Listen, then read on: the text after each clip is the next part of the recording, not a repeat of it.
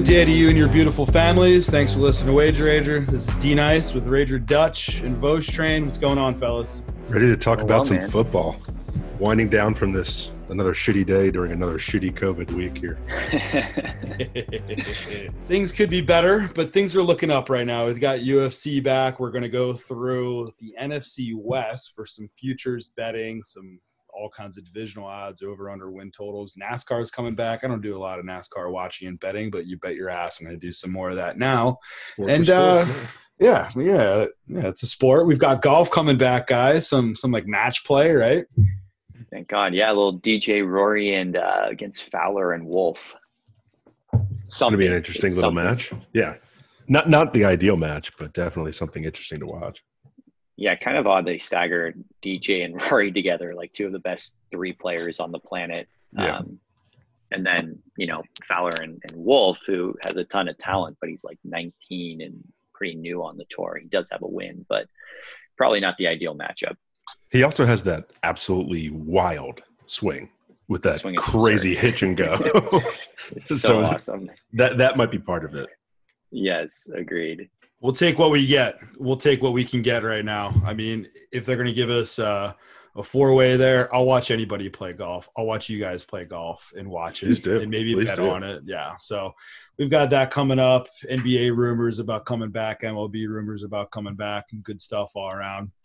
But probably the most distant, but the sport that we all love talking about the most in terms of time, it's probably the most distant, but NFL which is set to start still in September, mid September, right, guys? But uh, without fans is looking like what it's going to be without fans in home stadium. So they are going to travel around, not have like a central location in home stadium. So all of our teams that we talk about will be, I guess, playing on their home turf, but without uh, spectators.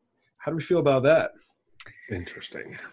I think that um I mean I think it will be really interesting as we get closer because you kind of look, you know, we were kind of talking about this offline, but you know, state by state you're seeing governors giving a lot of different guidance on what will and will not be permitted. And like when we look, you know, kind of thinking about the NFC West, when you look at, at California, you know, where I am, the governor has has come out multiple times and said that he does not expect uh, large gatherings at, at any point in the near future. And I do wonder whether he'll possibly even allow a you know game to take place with 53 players plus all of the staff on each sideline. Um, just given sort of the the rhetoric he he has been you know speaking about. That is a good point. It's going to be interesting as we get closer to September or August. I guess they're planning on playing preseason games August, September. Let's just call it late summer uh, to see, you know, if if these states are even going to allow competition or if they're going to need to relocate to a different state, a different location of the country. Um, let's just assume that the season's going to go on as planned, so we can talk about our lines. I guess though. exactly. That would the season suck. has to happen. No, Oh, the yeah. season, the season's happening. Uh, what are we going to do if it doesn't, though? I It's happening. There's no doubt in my I, mind. I don't that know it how it's happening, Yeah. but it's happening. it has now, to. yeah, it, it has Riot. to. Now, if this was four to six weeks back and there was still a lot of uncertainty, and I'm not going to get into the whole you know COVID thing um, at this point because we could go off for like 42 minutes. But four to six weeks ago, I think it, it would be like wide open. Like I don't know if there's going to be a season. Kind of like college football. Like I still don't know if there's going to be a season because I don't know if students are going to be on campus in you know all 50 states. But with the NFL, if there's any league that I can say a slam dunk is going to happen, it's one, I guess UFC because they already started up, but the NFL, they're going to get it to us one way or the other. I like the optimism. Got to be optimistic. Yeah. I would I would agree if for no other reason than like these guys don't have guaranteed contracts. So like you've seen baseball right with that whole issue because you know some players are just uh, the whole you know issue of whether or not how they're going to pay them, whether they should take pay cuts and all that. Like these guys, I mean, the majority of NFL players are not making millions of dollars a year, right? The sort of end of the roster is all league minimum. Like those guys need to get paid. I feel like they will find a way to make sure that that they get it done. I'm with you. I agree. It's going to happen. It has to happen. And for the purpose of talking about all these lines, we're going to assume that it's going to happen on time. I also need it to happen on time. I think it's what, September 10th or so. But um, without further ado, let's go NFC West. this is going to be the first of our I don't know how many podcasts, but we're going to go down each and every division. Just just kind of have a baseline. It's a good check-in point. Just go through. I mean, some teams made some adjustments in the offseason, some didn't do much at all. But just go through, take a look at their odds, talk through it. We'll probably do the same thing in a few months also because the NFL moves the needle for all of us, and we love watching it each and every Sunday, Thursday, Monday sometimes even Saturday if you go late in the year. But for NFC West, I'm just going to uh, top line it real quick division futures to win it. I'm looking at Parx, a local book. Vostrand uses Bookmaker. There's other things out there, but it's probably all about the same. Niners plus 115, the favorite to win the division. Seahawks plus 225. LA Rams plus 400. And their awful new uniforms. And Arizona Cardinals plus 700. Those are the odds right there. We'll take it team by team. Interestingly enough, that's how the standings finished last season Niners, Seahawks, Rams, Cardinals. So the first team that we're going to go through here. Niners at plus 115 to win that division. Over under, I have it 10 and a half. Most train, is that what you have also? I'm seeing 10 and a half with a little more juice to the under. Okay. And, and I think, um, you know, I, I live in the Bay Area, so so I am a Niners fan. But objectively speaking, the team traded away their best defensive lineman um, and then drafted Kinlaw in in the draft, a, a rookie defensive tackle out of South Carolina. They then also, you know, they lost Emmanuel Sanders uh, in free agency, replaced him with Brandon Aiyuk. I won't pretend like oh, I yeah? know how to pronounce his name out of Arizona right. State. They, it's a miserable they, name to pronounce. They, uh, yeah. But I mean, I think this is a team, right? So last year, obviously, pretty driven by the defense and and really the defensive line, and that was a lot of that was DeForest. You know, Bo got a ton of of press, especially later in the year, just due to the sacks. But Buckner was absolutely devastating on the inside, taking double teams all the time, allowing Bosa to kind of run free on the outside. And I think like Kinlaw is going to really have to step in. Javon Kinlaw is going to have to step in and be great right away, or immediately that defense is taking a step back. I mean, I think the secondary was better in terms of performance. I think on the field, people thought the secondary was better than it actually was. I think, you know, quarterbacks generally just didn't have time against this team. Um, I mean, you kind of saw what happened in the fourth quarter of the Super Bowl when Mahomes finally got a little bit of time, just how easy it was for the for the Chiefs uh, receivers to just torch that secondary. I mean, that's Sammy Watkins, move on, Richard Sherman. Even as a Niners fan, someone who just like had to watch Richard Sherman be an asshole on the Seahawks for so many years, it, oh, there was yeah. a little satisfaction there even though it didn't really work out for the Niners. Um, but, you know, I, I think this team is definitely taking a step back from last year. I think no chance at a 13 and 3. 10 and a half is a tough one. I mean, as you guys know, you know, generally speaking, these lines are generally set. Like a 10 and a half means you're a really strong team. It's hard to win 11 games. I mean, I think if I'm not mistaken, I think there's only a couple teams north of 10 and a half, and it's the Ravens and the Chiefs, who are obviously both monsters last year. So yeah, it's really um, hard to get over 10 and a half. Like the Patriots in their heyday, they they'd post that at like 11 and a half, 12. I mean, they they yep. might have even had a, a, a 12 and a half sometime. The Eagles, I want to say a couple years back might have had a 10 even. Like sometimes you'll you'll see 10 even. And it's actually nice to bet on like if the juice is not too out of control because you're not going to lose if they land on 10, but they do need to win that um, 11th game. But yeah, Niners 10 and a half. It's interesting that you said that you had juice on the under, right? Because I have minus 110 both sides on DraftKings. Yeah, yeah I'm seeing minus 117 to the under. I would say, huh? generally speaking, bookmaker attracts probably a little bit more sharp money than DraftKings, just because I know DraftKings sure does. Um, I, I know it's sort of a, a recreational book, and you get a lot of first time bettors and whatnot. So and so I'm not surprised to kind of see.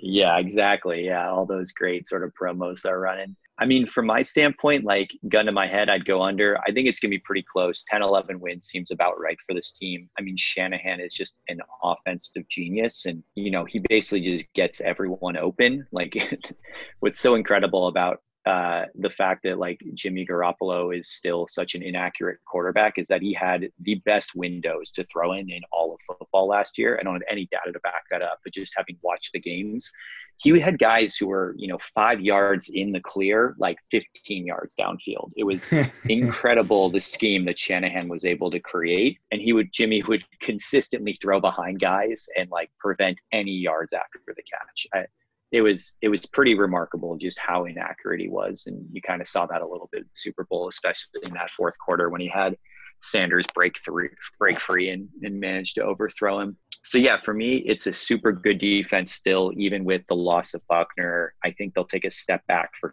sure, though. Um, and then the offense, you know, we'll see. They they lost their left tackle, who had been a staple of the team, but they did add Trent Williams, who, I mean, if we can assume he's the same Trent Williams, was a, a, bit of a coup for a third and a fifth. But at the same time, I mean, Trent Williams has been out of football for a full year. So I, I think, I mean, I don't know. I, I presume he's going to come in and be okay, but that's a long time to be away to just be able to step back in and be a lead again. We'll see. Yeah, it's going to be really interesting to see what happens because I think that Jimmy G, I'm not sold on him at all yet. Like, of the quarterbacks in this division, there's I would rank I don't even know if I would put Jimmy G second in the division even. Like I think I like no, I know I like Russ more, Kyler Murray, which we'll get to. Mm-hmm. I like him a lot. And then Jared Goff, I mean, he yep. might be part of the system also, but I might it's a system quarterback. Probably put Goff over Jimmy G. Also, I mean, Jared Goff, I mean, I know that he didn't have a good year last year, but he did get to the Super Bowl. You can call it and say that it was Sean McVay, but I'm not sold on Jimmy G. I can't see them getting back to that 13 win total again. I definitely don't think that's going to happen. 10 and a half, it seems about fair. It, it seems about, you know, they're going to be a 10 to 11 win team. Seattle's going to be right there also. Seattle's going to be 10 and 6 probably again. Arizona's on the up and up. And the Rams, they're not going to go away. It's not like the Rams are going to go 5 and 11. They, they might go 8 and 8 to 9 and 7. Were the Rams 9 and 7 last year? Or 8 and 8? I'm trying to think. They but did. They did get to nine and seven. They did get to nine and seven because yeah. they see they did, despite seemingly having such a a garbage year. I mean, they had some games that were just disgusting to watch. That game against the Bears, which I think they won, where like Goff basically wasn't allowed to throw the ball. I don't know Awful. if you guys remember that, like middle of the season. just handcuff. Yeah, they they did manage to get to nine and seven, but um, and we'll get to them in a little bit. I think they take a step back. But I mean, you're right about Jimmy G. Like you, you know, obviously, if you look at just pure standalone metrics like yards per attempt, he was perfectly fine. He was better than a lot of the quarterbacks in the league, but you have to take into account the fact that he was throwing to just wide open windows all day, had an incredible Shanahan. offensive line. Yep. Yeah. Great offensive line, great running mm-hmm. game. I mean, these are advantages that, like a Jared Goff, who I'm certainly not saying is an elite quarterback, but Goff didn't get those. I mean, the Rams' offensive line, I think, was 31st ranked in football last year by, by Pro Football Focus, and um, you know, Gurley was garbage all year, you know, likely due to the offensive line. But, you know, yeah, it's, um, I agree with everything that you just said. Some more numbers for context uh, defense, opponent yards per play. They ranked number one in the NFL last year, 4.7 opponent yards per play. They're tied with New England and actually Pittsburgh it's uh, it's funny to think about it, but but Pittsburgh actually had a pretty damn good defense last year, 4.7 yards per play. San Fran to stay in that top spot, it's going to be difficult, especially in a uh, pretty damn difficult division. And they won that division, by the way, so they're going to have a tougher schedule. You win your division, you play all the uh, previous year's winners of their divisions. Not going to be easy because they're going to play all the studs. Or you might not call Green Bay and Philly studs because they won their divisions, but let's just say that they will have a tough schedule. We could go down through all the schedules. We'll save that for the summer as, as we're uh, going through their uh, season previews. But I think it's going to be very tough for the Niners to get back to the Super Bowl. Still a great offensive mind, a great coach. Just it's really hard to recreate that two years in a row when you have lost some pieces on the defensive end. So yeah, I agree completely. So I mean, it's a pass for me on on division. That's way too short. Plus one fifteen, given the strength of some of the teams in that schedule and just the the loss of Buckner and um and then you know over under. I think you know it, probably a pass. We'll see if there's any sort of movement on juice, but you know nine to twelve wins kind of seems like the right range for for most out outcomes for them. I agree. It's a pass, and I'm sure as hell not going to bet on them to win the division. I think we uh, can put that to bed for now. I I did a poor job of narrating that, but I should have mentioned that that's your uh, hometown team. It is, yes, yes. I live in the Bay Area, born in the Bay Area, so yeah, is my hometown team. I hope they have success this year, but I am a little skeptical. It's like us with the Eagles. Yeah. Don't don't worry about that. we we know the skepticism for sure. One other stat that I thought was interesting: team points per play margin. So you take the margin of that, the offenses versus the defense, what they're allowing. So San Fran was 0.151. They were third, actually tied for second overall in the in the NFL, only to Kansas City, number one. Next team that we're going to talk about, right in the middle of the pack, they had a negative 0.001 overall team points per play margin, the Seattle Seahawks, who managed to have an 11 and 5 record, and they were actually trending above that. They they were trending above that and almost won that damn division. And their margins, their yards per play, everything was basically saying that they should be an average team. But they have an above average quarterback in Russ Wilson, and he sure as hell will be back. The magic man. Yes, he was. They are. They were probably the most fraudulent team of of last year. I mean that I mean it was them or the Packers, right? Like that game in the divisional round was just such a sort of laughable game, you know, given that both teams in my opinion had very little chance of going to win in San Francisco. I mean Seattle did play the Niners tough a couple times last year, but to your point, be nice. The metrics didn't justify it. Of their 11 wins, only one was by more than one score. Wow. And they won two games in overtime, multiple games by yeah, multiple games by by one, two, or three points. Um, but yeah, they had one win that was by by more than a, a single score, which is pretty hard to do it's pretty crazy. I know that they beat the Niners in OT that first matchup, right? Monday Night Football. And yep. then they had a bunch of other close wins, like you just elaborated on there. Their over under win total is nine. I think that's just about accurate. They they have Russ Wilson, who I think is good for like six, seven wins per year all by himself. It's probably not that yeah. high, but he's just electric. He was runner up to the MVP race, right? Russell Wilson literally is a live action action figure. Like you you just pose him how you want and he just fucking goes. Like he's he's good for magic on his own every single game. Incredible to watch. He really is awesome. And I mean, what's interesting and what was so frustrating and not interesting, I should stop using that word. What was fucking frustrating about the Seahawks is that their game plan, it seemed like, was like first half, run the ball, run the ball. I don't know why, like not use Russ Wilson enough. And then they would open things up second half and let Russ, you know, sling it, scramble, sling it, let Russ be Russ. And they would come back from like 21 to 3 margins, 21 10 margins, and be right there in that game. It happened in the playoff game also. I think uh, it's been a few months now of stay at home, and I think my brain's a little uh, not as sharp as it used to be, but I think they were down 21 3 in that playoff game against the Packers, and they came roaring back. And it was again, they just ran the ball, ran the ball in the frozen tundra in Green Bay. They, they let Green Bay do what they wanted. And then at halftime, they said, oh, you know what? We have a guy that probably could have been in the MVP this year. Let's let him do his thing now, second half. It was so frustrating. I mean, I think what you're forgetting here is that Pete Carroll first half of every game is still just warming that gum up. And by the second half, he's chomping on that gum.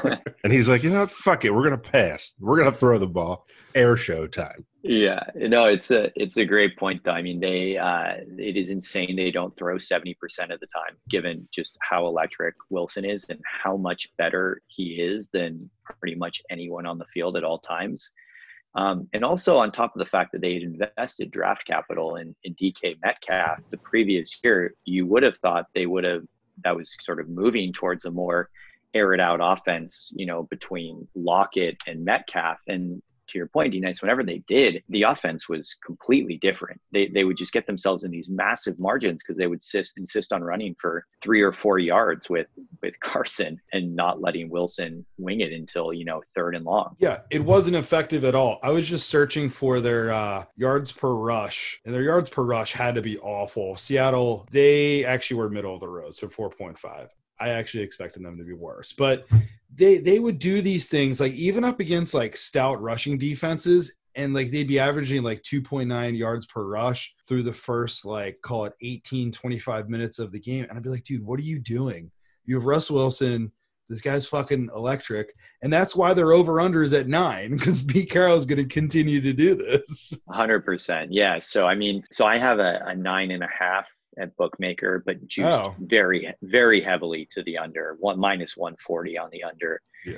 Um, Okay. I mean, all else equal, like I would definitely err on the side of under rather than over. They made some weird draft picks that didn't make a lot of sense. They drafted, um, I think they drafted a. Uh, They sorry, I'm losing my. Linebacker. Yep. They went, yeah, linebacker. went- then they went receiver, even though that didn't seem to be an area of weakness for them. They didn't address Nope.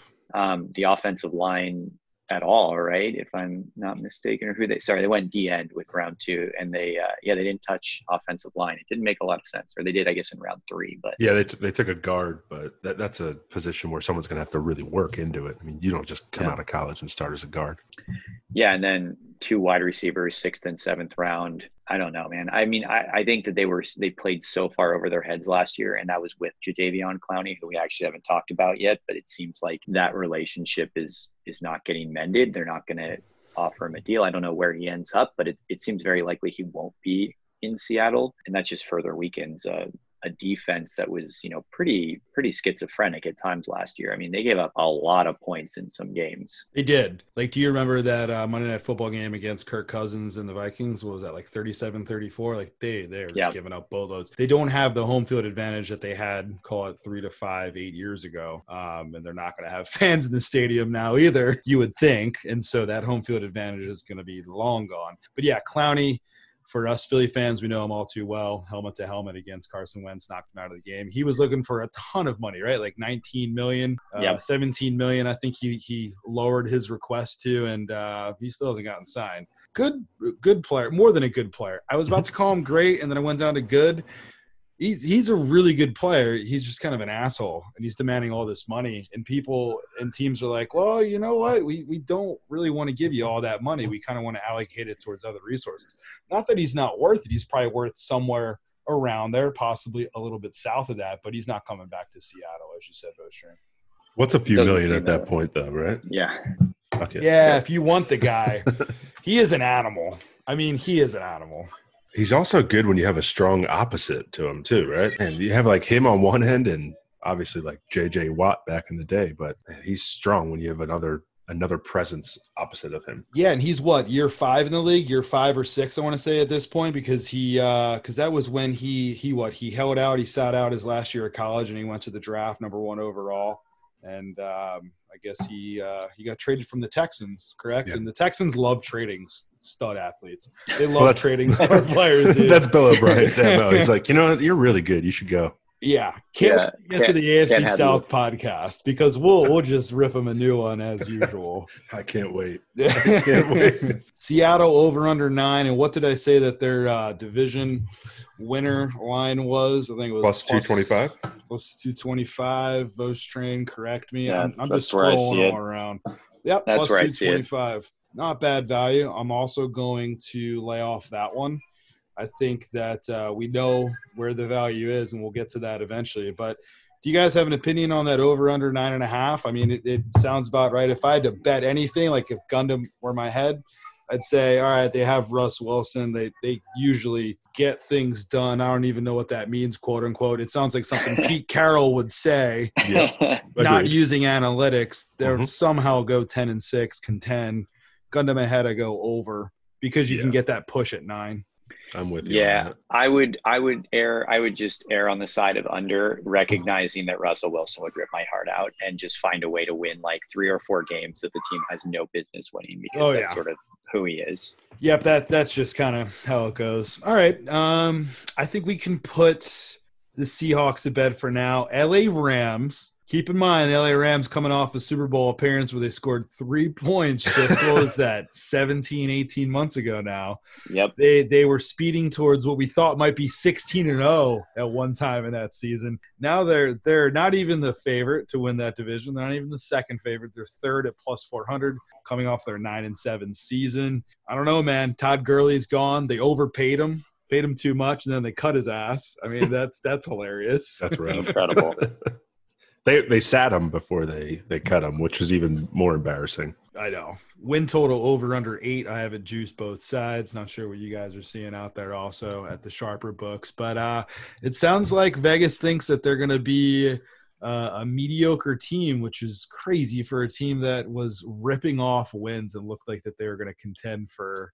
At, at seriously, at one point, I thought that 15 and 1, 16 and 0 was within reach a year and a half ago, and I'm not lying. Well, you got to remember though that that was that was rookie contract Goff, right? So they were allocating a ton of cap space to really talented players at other positions, and now you know the chicken came home to roost. They you know they're paying Goff like an elite quarterback. Have had to let He's go not. of some of their not at all. So they've had to let go of some of their other talent at other positions, right? Remember they had like remember when they brought in uh Ndamukong Suh for just a year? Oh, yeah. like just yeah, why not? Like That just animal. make our defensive line even better. Like Yep. they can't do that anymore. And for me, I mean, this is a team that just feels like a pretty good under candidate. I mean, it seems crazy. I'm with you. They were so elite two years ago.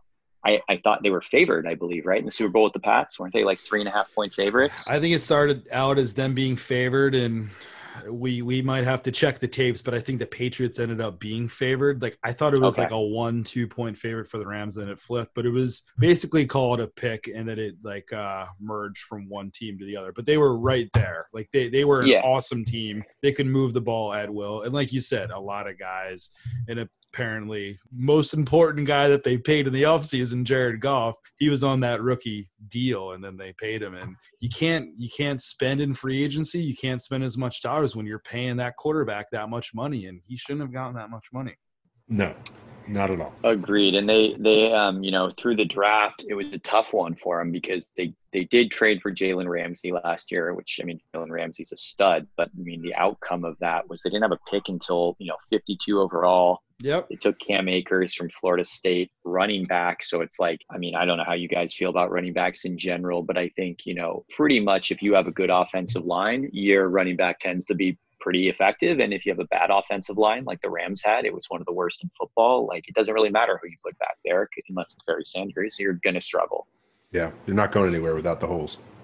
The days of drafting a running back, unless it's a Saquon Barkley in the top ten, I think are, are long gone. So like if you have a stud, you'll you'll consider it. But the, those days, like we saw the first running back taken was at 32 this year, right? Chiefs. And I think that's Yeah. what we see. You have to build up that offensive line. Yeah. I find it really interesting that it took so long for this to happen. And maybe, you know, maybe the numbers and the analytics and the teams besides Pete Carroll team started to like take a look at it. Pete Carroll probably not at all. But um, I, I was always shocked by how high running backs went. Like, if you have a stud, sure, take him top 10. But even after that, I was like, yo, just wait on him, build up the offensive line because look at what teams are doing. Look what the Niners did. You know, like great offensive line. You punch those holes in the defense, anybody can run through those. So I Yeah. agree with you. Yeah, Raheem Mostert was an absolute Raheem Mostert was an absolute beast on the Niners last year in the latter half of the year, um, and that guy had been bouncing around the league forever. So yeah, to your point, if you build a strong offensive line, you can just get cheap running backs in the fourth, fifth round who can who can have decent vision and rack up you know five yards of carry. Agreed. And Mostert, he won me some player props because he was just running like wildfire, like with all those holes open. Uh, was that NFC Championship game where he ran for almost 200, or he might have ran for more than 200? I mean that that was awesome yes, against the Packers. against Yes. the Packers. Yeah, Yeah. and it's funny Yeah. to call that the NFC They're, uh, Championship game because the Packers were not a team worthy of playing in the NFC Championship game. But uh, yeah, Packers were there. we a hit in the. Niners Saints. Yep. Yeah, and we really we really deserved that that Niners Saints NFC Championship. They had played such an awesome game during the regular season, super high scoring. Um, but sadly, you know, the Saints got Kirk Cousins in the playoffs and somehow somehow couldn't find a way to win at home. That's what the Saints do, guys. Is that the Saints just don't get it done in the playoffs, except for that one year where they did win the Super Bowl. But we're working on what? What was that? More than a decade ago now, or it was probably more than a decade. 08, 09. It was so long ago. yeah. Saints sort of these 12, 13, 14 win seasons, and then nothing, nothing happens. In the playoffs. We'll Not- to- Not to throw off the flow here, but Kirk Cousins' name was brought up twice, and I, I I'm just obliged to say it. I hate Kirk Cousins, and I will never stop saying that. Continue, please. Dude, He's like the most Speaking- uncool quarterback. I, he just history fucks the me. NFL. It's not even him as a person. It, he every time I either gamble on him or against him, I'm fucked. So I hate Kirk Cousins for the rest of life, and every time I hear his name, I will mention that I hate him. So there you go. He's just he's Fair. probably a really nice guy, but he's just I don't know, man. He's just really uncool. Big old door. I could say a couple other words that I've probably said off, you know, line. Mhm. Uh just not gonna say it. He's just not very cool. Like he's he's not someone that like motivates you as a role model. Yeah. Yeah. So not at all. we'll just leave it at that. yeah, yeah, we'll cut it at that. That's good.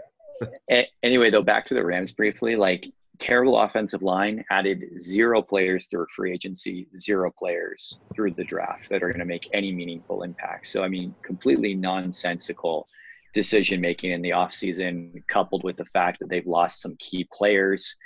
Um, I don't know. They feel like a, a pretty strong candidate to underperform expectations. Seems like a team that should regress. I had their line to make the playoffs up. Let me pull that up again. Yes, at plus 150. No, at minus 182.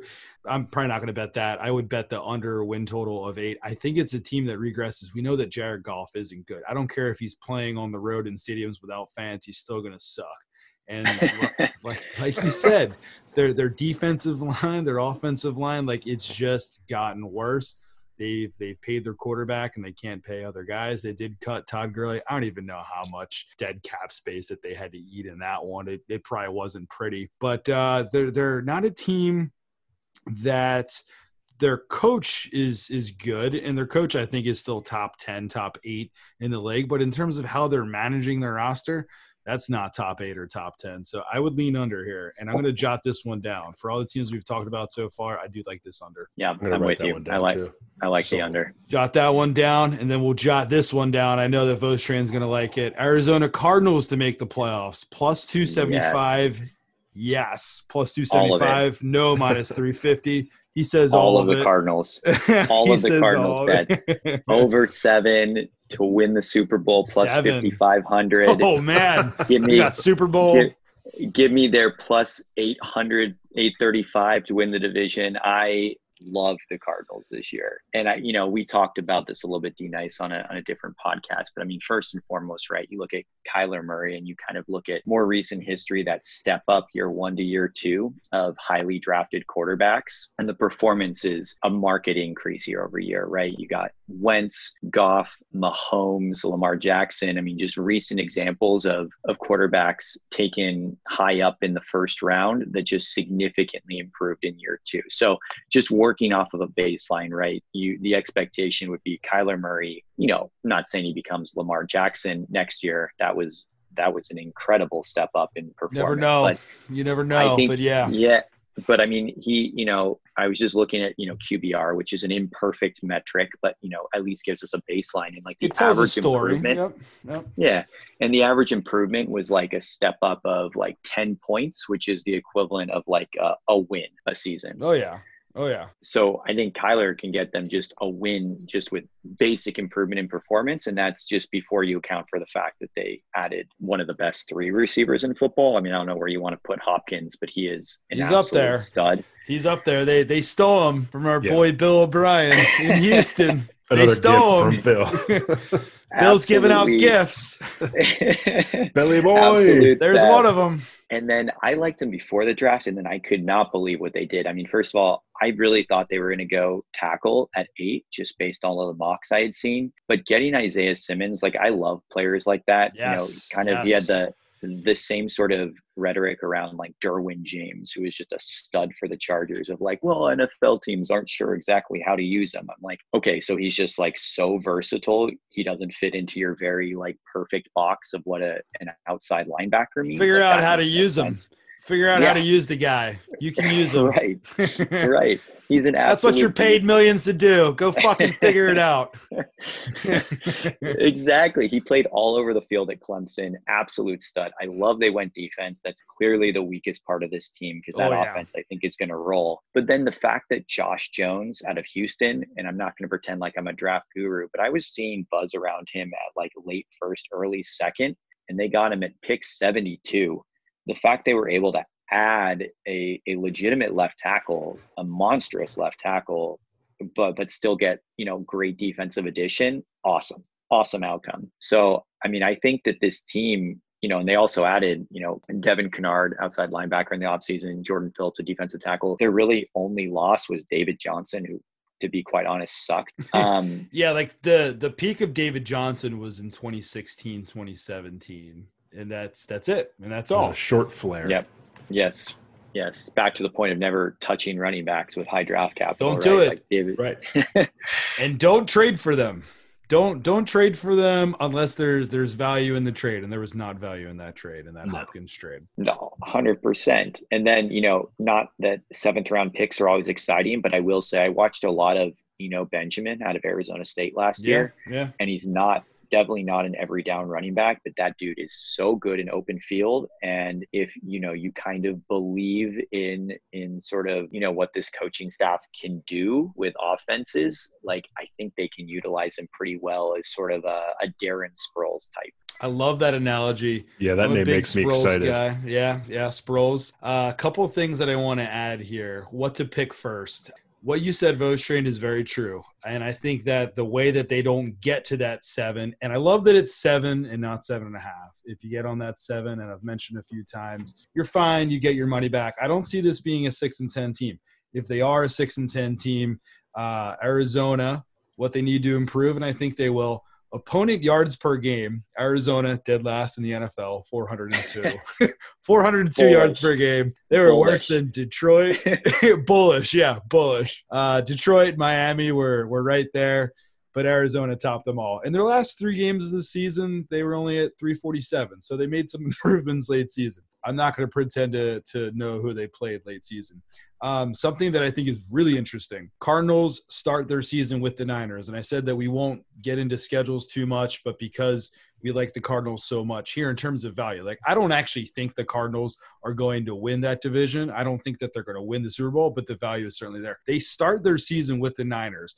They're they're going to be fired up for that game. It's in San Fran. I don't know what kind of home field advantage that will be. We already talked about maybe in California you can't even have teams play in their home stadiums. Maybe San Francisco is playing in Hawaii. Who knows? I mean, not that they're actually going to play in Hawaii, but you get the point. I, But uh, no, I mean they might funny be, but to, your, to that point though, they may be playing at a neutral site. Like I don't think Yeah. that's out of the question. I think it is a consideration. Yeah, and in the first game of the year, I mean, all goes out the window. Home field advantage. I know that we talked about it a lot last season. First six to eight weeks, I don't even think it was really there. Week one without fans goes out the window, and Arizona is going to be fired up to go into a team that held a fourth quarter lead in the Super Bowl and take out San Fran. And then from there, they have the Redskins, the Lions, the Panthers, the Jets. You tell me that they can't start out four and one in Love that it, schedule, three and two at the very least. And if you get to three, four wins, you're just about halfway to that win total. And you're only at week five at that point. I love it. I love it. And and their schedule is not particularly tough. I mean, they obviously have the, the intra division games, and you know, I think we're down on the Rams. Seahawks are a question mark. Niners should regress a little bit. So I think overall, you could say it'll probably be a little bit easier than last year, not significantly. Yeah. But yeah, I mean, like playing the Panthers, I I wouldn't be surprised if they're road favorites there. They're at the Jets. I wouldn't be surprised if they were road favorites there. I mean, they play the Dolphins at home. Um, and then they have the NFC East, right, where like Cowboys and Eagles are really tough, but Skins and Giants might both be trash again. So I, I think, I think, you know, I really do think at worst this is a seven and nine, eight and eight team. I think they should be able to get there, and so you're really looking at much more upside. And you know, I do want to be clear, I don't expect the Cardinals to win the Super Bowl, but when you're getting 55 to one, you know, you're not saying that they have to win it every season for it to be valuable. And and obviously. Um, I just think the upside of this team is enormous. I, I really do. I think, you know, between that offense should be able to score. I think we all kind of agree on that.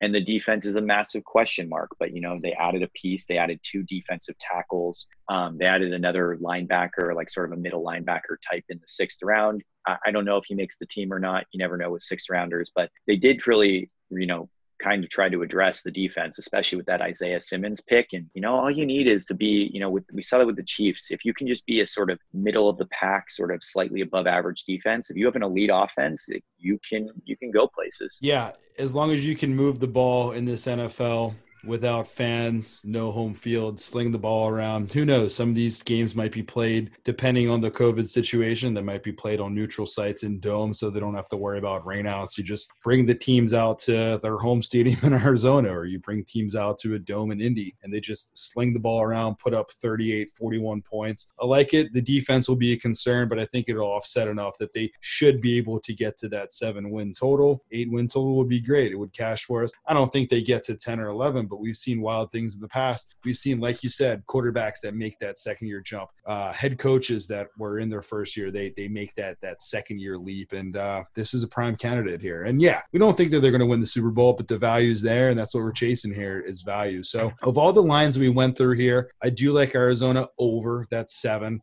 I've got Rams under the nine written down. And then division yep. winner, what did I say? Plus seven, 700, 750. Yep. I got, I got I got 835 at bookmaker. 835 835 so yeah shop around as always but that's something that i'll consider also. You can't convince me to take the seahawks or the niners or the rams really. So if you're not going to bet on any of them might as well bet the cardinals. You know we, we see divisions won with 10 wins all the time especially divisions where teams are relatively evenly matched. I, I think you know do I think the Cardinals win 10 games next year? No, I think it's less than a 50% probability, but I think there are many scenarios where they could. And that, you know, for a team too that's relatively, you know, sort of young and emerging with sort of that, you know, young quarterback, that soft schedule to start certainly is not a negative. Build a little bit momentum. We've seen it so many times. That's my uh, dog going nuts in the background because she likes Arizona Cardinals bed And What's my up? Is, uh, and then my wife just opened the garage door, so that's kind of what she does. Uh, Dutch, you said something about a prop that you like or a prop that you had with our conversation here, over under eight and a half touchdowns for DeAndre Hopkins this year. What do we think about that one? Ooh. Ooh, what did he do last year? I remember he had some stretches where like he seemingly could not find the end zone, although I might be mistaken. Yeah, he had seven last year, which is just insane. He had so few given he caught 104 balls. Mm-hmm. Yeah, touchdowns are tough. Sometimes you'll get guys that, you know, catch 44 balls in a season and they somehow managed six or seven touchdowns because uh, they're red zone targets. You guys remember when Plaxico Burress, like late in his career, was yes. on the Jets? Like I think he had yes. like ten touchdowns on the Jets, and he wasn't what I'd call you know a game breaker or or a good player. Like I guess he's good enough to catch that many touchdowns, but he's not you know someone that is leading your team. But touchdowns are tough. DeAndre Hopkins is a stud. You know that the Cardinals are going to use him. You know that Cliff is going to yeah. like he's he's just getting he's just getting aroused over his new toy here. Yeah, he's sitting in that sweet ass war room of a house that he has. Oh just my like God, awesome. his house. Thinking about how awesome. he can Westworld the league this year. God, he probably pulls in so much guys, tail. Yes. Do you guys know how old Hopkins is? I'm blown away. He's only 27. I was going to say 28. I thought he had, I thought he was late 20s. Like I honestly thought he had been in the league even longer. That guy's just a I can't believe Bill O'Brien wow. him. What an idiot. Dumb. So dumb. Why the hell would you do that? I don't get Bill. it. Yeah. It's a Bill It's thing true. to do. I don't get true. it. That that is so bad. I He probably I got love to do, like, confused. on on Twitter, people like the Texas fan, Texans fans were like saying, "Oh, he was a ghost in the playoffs," and I was like, "Was he really?" I don't remember that. And I went and looked, and he caught like 15 passes over two games, like eclipsed 100 yards in both games. I was like, "Oh yeah, he was actually awesome per usual because he's Yeah. DeAndre Hopkins." He was great. Going back in time here, 2017 Hopkins 13 touchdowns, 2018 11 touchdowns. Last year 104 catches, 7 touchdowns. Um, the guy's a stud. The guy's definitely a stud. 2016 Wait, this is crazy. In 2016, he only had four touchdowns, 78 catches. I don't know if he was hurt a little bit, but he only had 4 in 2016. He had I'm to gonna- be hurt. Yep, I'm going to blame it on Bill O'Brien also though. Yeah, yeah, yeah. Yeah, 100%. Clearly, It was thrown to him. Didn't, didn't they have some Didn't they have like Hoyer or not Hoyer, Ooh, but someone like been. that throwing back then too, right? Might have been Hoyer. Uh, who was their quarterback? 2016 No. Texans. was it Hasselbeck or it was like one of those journeymen that was like that's what that Google's stepped in. great for. That that's what Google's awesome for. Agreed. Man, It was- eight and a half. I'm like tempted to say over. There's a lot of mouths to feed in that offense. Like, I mean, Christian Kirk is kind of gone. We haven't talked about him, but like should definitely make another step next year. And then, you know, I can't believe like their receiving corps is so good. So good. Like Hopkins, Kirk, and Fitzgerald, who uh, is 38 going on 26. Yeah, It- it's just like they're they just have they have everything covered and then you know you throw in the fact that like kenyan drake we haven't talked about him either but like he was outstanding when he came over to that team last year like perfect fit for that offense They have so many weapons, guys. I think it was Brock Osweiler in 2016. That's I think you're right. I think you're right. Big old BO. that also BO. would explain the touchdown issue Yeah. Wow. So that's going to be going on four years now. Wow. yeah i mean nine touchdowns is a lot for a receiver i will say like it's not like you know that's a lot of touchdowns but like that team like especially with cliff like running that offense like i would not be surprised if they were just slinging it all over and you know doing like a 60 40 split between kyler and then letting drake just mash people Oh yeah, like, it's it's going to be so fun to watch. This is hilarious. This this one paragraph. I'm just on Wikipedia here because everything there is factual, right? Um, so Texans. It says talking about their 2016 season, and this is the the season where they played the Raiders in that stink bomb of a wild card game, and the Raiders lost Derek Carr. But the sentence starts out after losing to the Kansas City Chiefs 30 to nothing in the wild card round the previous season. in 2015. Why do I forget this? They lost 30 nothing in the wild card round. well until last year as i'm sure you'll recall they consistently would be the three seed in the playoffs host that early morning saturday or that early afternoon saturday wild card game and just shit the bed Be Every year. absolutely awful Every year. Absolutely it's the awful. time slot Yeah. reserved for the Bengals or the Texans, sometimes the Jets Yep. if they get in, and they shit their drawers. 30 to nothing. Great Well, showing, guys. well, on that note, we'll get into the AFC South in future podcasts. I think that we're going to put a bow on the NFC West here. Um, I would recite all of the bets, but uh, I don't really feel like it right now. So just go and, and rewind the the podcast and go through. But basically, we're bullish on the Arizona Cardinals, bearish, if you will, on the Rams, and then Seahawks Niners. We think they'll still be good, but uh, their win totals are just about right. I think that sums it up. I think it does. i think you nailed it Perfect. We'll talk more divisions. We have seven more to go in the coming weeks, but the good news is that there's not many sports going on. There are some coming back, but not many sports. And we have time to talk about the NFL.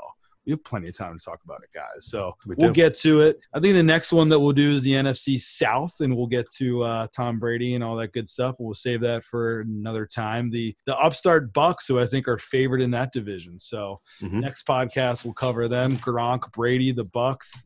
Going to be electric, but uh, for now, we'll just hope that the uh, Cardinals and Cliff and all those good fellows can give us some electricity in the NFC s- no, South. I almost said South. I did say South, West, and get that up 700 plus 750 bet home for us to win that division. I like it. all right good stuff guys Boys Trading Dutch, appreciate it as always. We'll talk to you soon.